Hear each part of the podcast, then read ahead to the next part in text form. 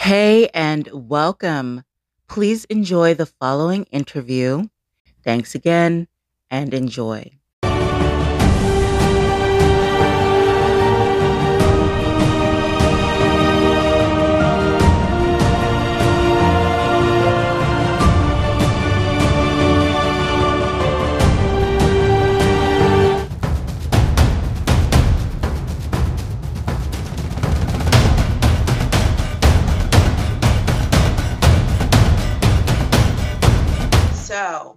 This movie, American Refugee. Mhm. Can you hear me? You still Can hear you. Okay. Um, I really enjoyed it. Thank you. Um, you guys, I think you did a, an amazing job. And uh, so for you, I had some questions about how uh, your character kind of deals with the whole situation. If you can talk a little bit about what inspired you on how you decided to play that.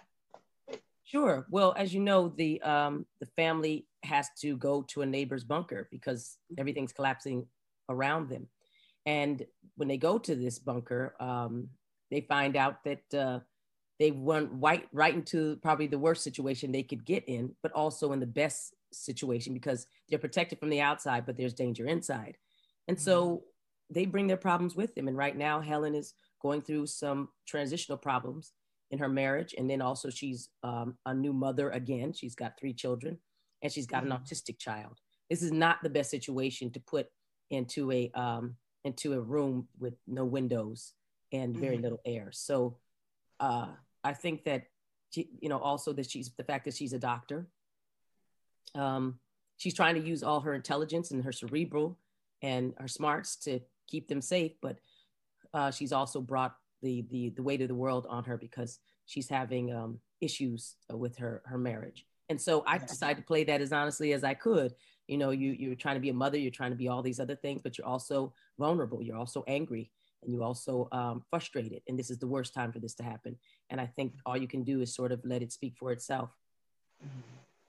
Okay, okay. And um, what about uh, the role itself? What, how did you get involved with it? I got a call from Ali LeRoi, who was actually a friend of mine, and he told me about the part and um, the script and um, his intentions on it. I like that he purposely said, pur- pur- purposefully said that he um, got involved and he wanted a dark skinned family. And um, he certainly got one because Derek Luke um, is one of the prettiest people in Hollywood, and he is dark skinned. And I am dark skinned and have been there a long time. And I think that the Zamani, so beautifully dark and also bodacious. She's not a small uh, young woman. She's, she's Mm. very full, and I like that. We don't see them being the damsel in distress or being the ingenue, but she's our ingenue. And Mm. I also loved um, Peyton and our baby Titan. Titan, we got to give Titan a, you know, he, Derek and Titan fell in love because Titan, the, the one who played the baby, is a man's child, and he really loved Derek. So I love seeing that all in there. Um, uh, so it, it was a wonderful thing to be asked to be a part of. Certainly a wonderful thing to um, work with Derek Luke, who I've admired for years and seen Mhm. grown up in movies. And so it, that's a win-win. Nice, nice. And uh, for you, Derek, I, I know you you worked with Blumhouse before with the the Purge, and so Mhm. how did you get involved uh, with this this movie? Um, sort of the traditional uh, um, announcement. Uh, you're uh, my agent, uh, my manager. They, they sent they sent it to me. It- the only challenge was that I I was working on something, and then they was like, "Well, they're asking you to read for it," and I was like, "Oh no, not right now. I got eight pages tomorrow, and I just got them." And so uh, my wife read the lines, the opposite lines, with me over Zoom. And shout out to my girl because, yeah. So that was how, how I came to be a part of the project. Was that your question? Yes, yes. Oh, okay. Um, and and also like what you know what else drew you to the role? Um, you know, the more and more I get a chance to be around, I I, I said on a previous interview, but a different way, that part of my career, um, I've allowed people to be in the driver's seat opposed to me driving.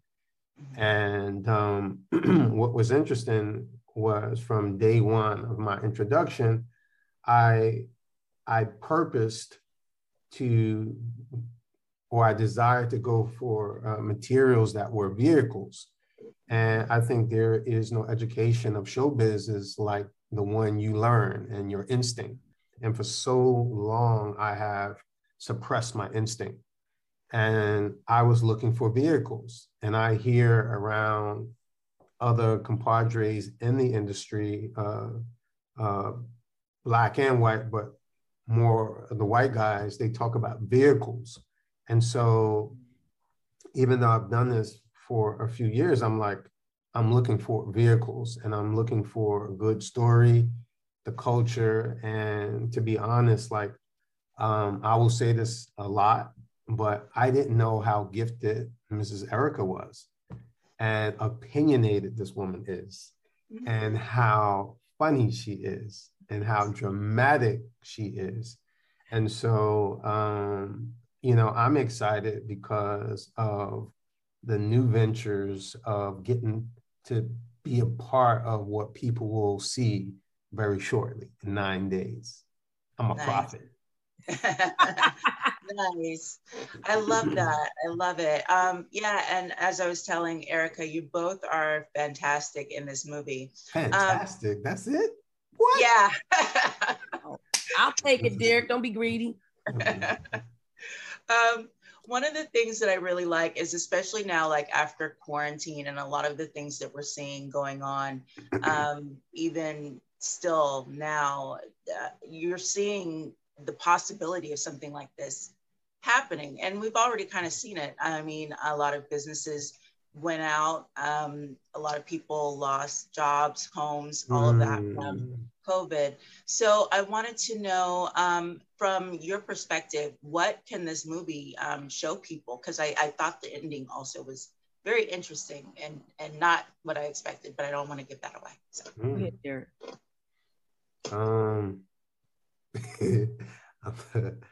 what can this movie show people? And and and and let's talk about because on set we talked a lot about the state of the world and the politics around the collapse mm-hmm. of things. Yeah, I I, I know uh, for me, um, when I when I go back to my neighborhood, I think one of the may not be the same as what you're sharing, but one of the not disheartening things is that I realize a lot of men from my neighborhood have never left the four four mile radius, mm-hmm. and I think where we are as a world, a nation, from shootings, that now uh, you know, I, I think there's a conversation that's being had with people you usually never have them with.